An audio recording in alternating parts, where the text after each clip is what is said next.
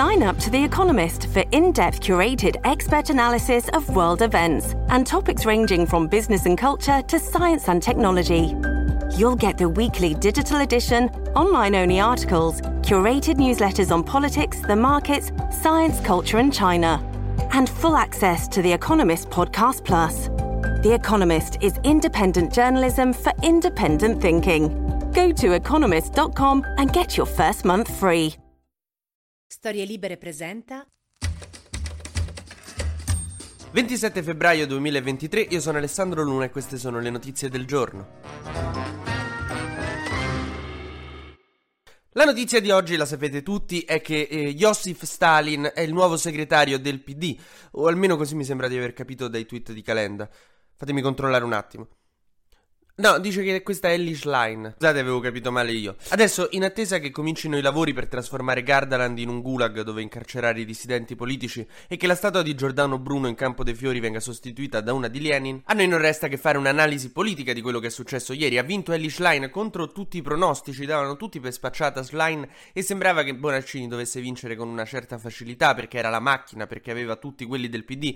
Cosa gli ha mandato in aria i piani? Non D'Alema, questo, questa è una gran notizia, non D'Alema D'Alema. Per una prima volta qualcuno nel PD è stato trombato da qualcuno che non sia D'Alema. D'Alema è monogamo per quello che riguarda i dirigenti del PD. Si vuole trombare solo lui. Invece a far saltare i piani di Bonaccini è stato il voto degli esterni nel PD. Cioè, lui si era riuscito ad assicurare dei gran pacchetti di voti al sud, che Bonaccini non diresti, però Bonaccini era soprattutto forte al sud, in Puglia, in Sicilia, in Campania. E in effetti in molte città, in molte zone del sud Bonaccini ha vinto, con un vantaggio però di poco. Nelle città invece del nord o del centro o nelle grandi città del sud dove Schlein ha vinto, ha vinto doppiando Bonaccini, cioè 4.000 voti a Schlein e 1.000 a Bonaccini, le cifre erano queste, per cui dove ha vinto Schlein ha stravinto. Questo perché è andata a votare alle primarie, si è messo in filo al gazebo con i 2 euro in mano. Molta gente che, pur non essendo del PD, eh, sarebbe interessata forse a rientrarci. E questa è la forza di Schlein, cioè è, è quella che tra i due forse può riportare il PD a essere attrattivo all'esterno del proprio cerchio, della propria cerchia di elettori già consolidati. Bonaccini, io non so quanto sarebbe riuscito a raccogliere a catturare voti al di fuori del PD o a portare gente dentro. Ma perché Bonaccini, insomma, sarebbe stata una mm, segreteria qualunque come quella di Letta, come quella di Zingaretti. Serviva un taglio netto, cioè è è il taglio di capelli che ti fai dopo che ti ha lasciato il ragazzo. Zac, stai male? Poco importa, devi dare un segno di cambiamento.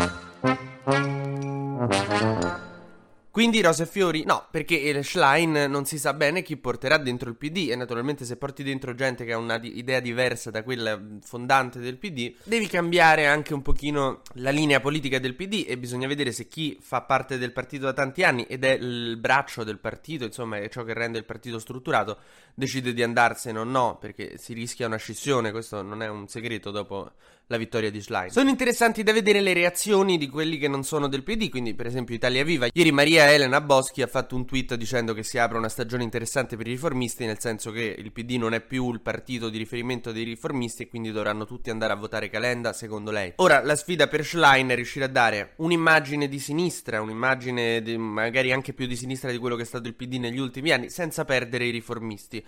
Si può fare, non si sa se Schlein sarà capace di farlo, vedremo. Se non ci riuscirà, il rischio è che Conte diventi il, insomma, il Movimento 5 Stelle diventi il partito più importante a sinistra, più grosso, e che il terzo polo diventi il partito centrale che andrà a sfidare poi Meloni. Quello che è certo è che si apre una stagione politica interessante da guardare. Io sapete che guardo la politica non come una cosa che inficerà sulla mia vita, ma come una partita di calcio con le patatine e la birra. Sarà divertente vederla. Oh, ecco, poi eh, Schlein dà un'immagine di rinnovamento, anche se in realtà c'è da dire che molti dei capi corrente de- de- del vecchio PD, ma che realtà è ancora il nuovo, cioè ancora quello attuale, Stanno con Schlein. Ieri il comitato di Schlein sembrava un congresso del PD di due anni fa. Provenzano, Franceschini, Zingaretti, Zan, cioè tutte vecchie figure eh, importanti del PD capi corrente. Per cui eh, non so quanto il rinnovamento di Schlein sia in realtà poi conservazione delle correnti. Pure questo lo dovremo vedere, vedremo se riuscirà a sfaldarle un pochino, a metterle a bada. Però loro hanno i gruppi parlamentari, insomma, non i parlamentari del PD decidono. Solo che insomma, ieri il comitato di Schlein sembrava un po' come se a un certo punto ti rompi i coglioni della tua città, decidi di andare a fare l'Erasmus in Svizzera e ti seguono tua madre, i tuoi compagni del liceo, i tuoi compagni delle medie, i, commercianti del tuo paese, quello che ti prendeva a giro alle elementari. Vengono tutti in Svizzera con te Dici, ma che, che ho cambiato città a fare?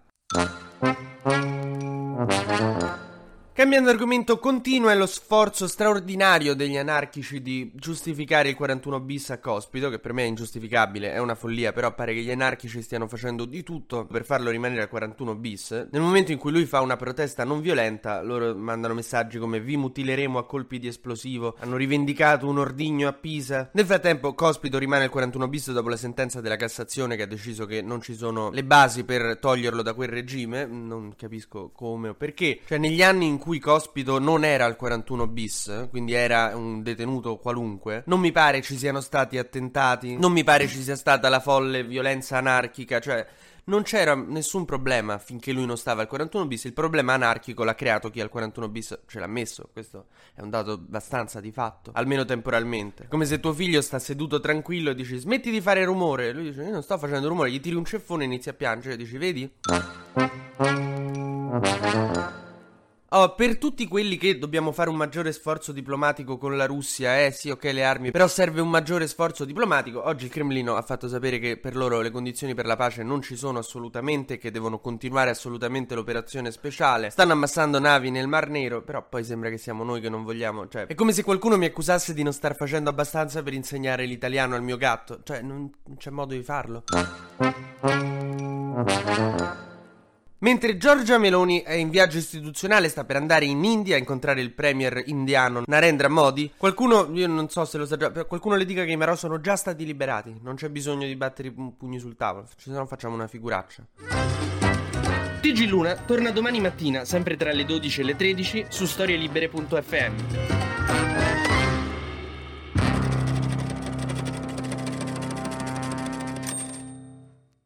Una produzione storielibere.fm di Gianandrea Cerone e Rossana De Michele. Coordinamento editoriale Guido Guenci.